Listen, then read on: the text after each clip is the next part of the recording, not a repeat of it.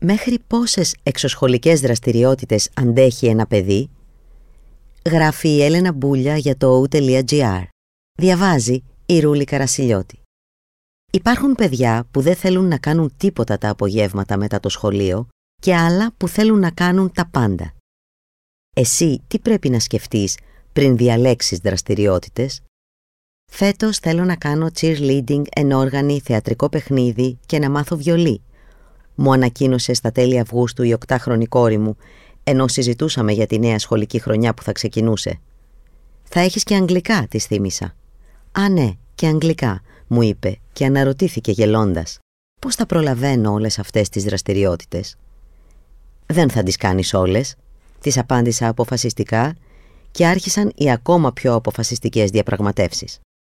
Η φίλη μου η Μαρία από την άλλη παραπονιέται που ο γιος της δύο χρόνια μεγαλύτερος δεν θέλει να κάνει το παραμικρό.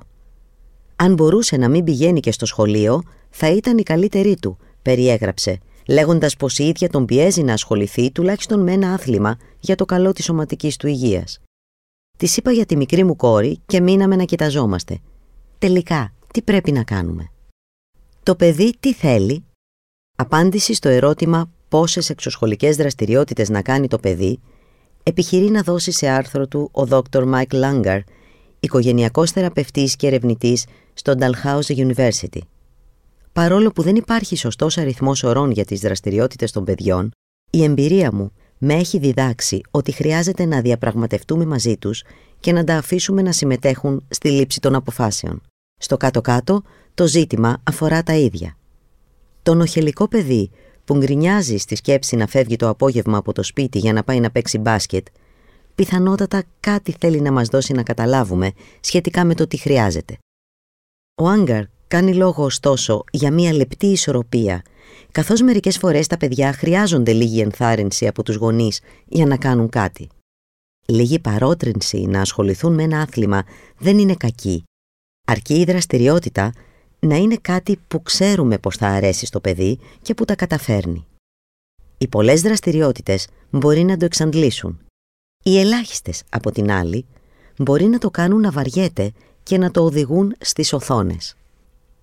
Τι να σκεφτείς πριν επιλέξεις δραστηριότητες με το παιδί σου; Ο Άγκαρ προτείνει ορισμένα σημεία που έχει νόημα να σκεφτείς πριν καταλήξετε μαζί με το παιδί στις εξωσχολικές δραστηριότητες που θα κάνει.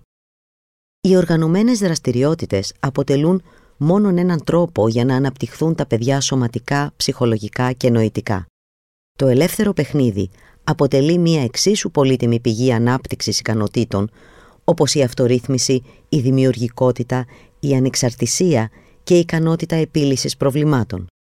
Προσπάθησε λοιπόν να προσφέρεις στο παιδί ισορροπία ανάμεσα στις ελεύθερες και οργανωμένες ευκαιρίες για παιχνίδι.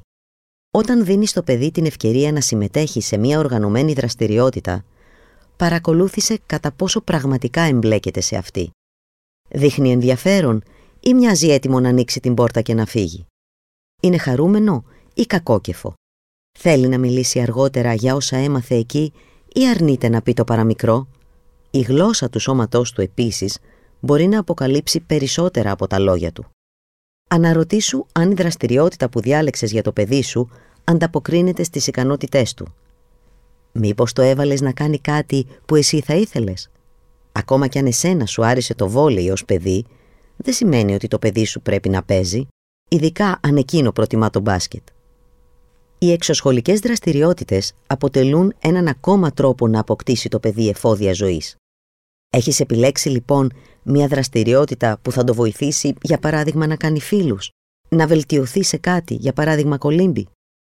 Στις βόρειες χώρες τα παιδιά μαθαίνουν από πολύ νωρίς σκι, σε άλλες περιοχές να ψαρεύουν ή να παίζουν μουσική, γιατί είναι κάτι που συνηθίζει όλη η οικογένεια. Στην Ελλάδα τα παιδιά μαθαίνουν από πολύ νωρίς αγγλικά. Όταν μία δραστηριότητα δίνει στο παιδί να καταλάβει ότι ανήκει κάπου, η προθυμία του να ασχοληθεί με αυτή αυξάνεται. Αν πάλι σκέφτεσαι ότι δεν είναι απαραίτητο να κάνει κάποια οργανωμένη δραστηριότητα, μην νιώθεις καθόλου άσχημα γι' αυτό. Δεν χρειάζεται ολόκληρη η μέρα του παιδιού να είναι οργανωμένη από το πρωί έως το βράδυ. Έχει όμως το μυαλό σου ότι ίσως να μην βρίσκει παρέα για να παίξει, όταν για παράδειγμα όλοι οι φίλοι του είναι απασχολημένοι κάθε απόγευμα. ακόμα και στην παιδική χαρά να πηγαίνει, ίσως βαρεθεί να είναι συνέχεια μόνο του. Και οι οθόνες είναι το τελευταίο καταφύγιο στο οποίο θέλουμε να στρέφονται τα παιδιά.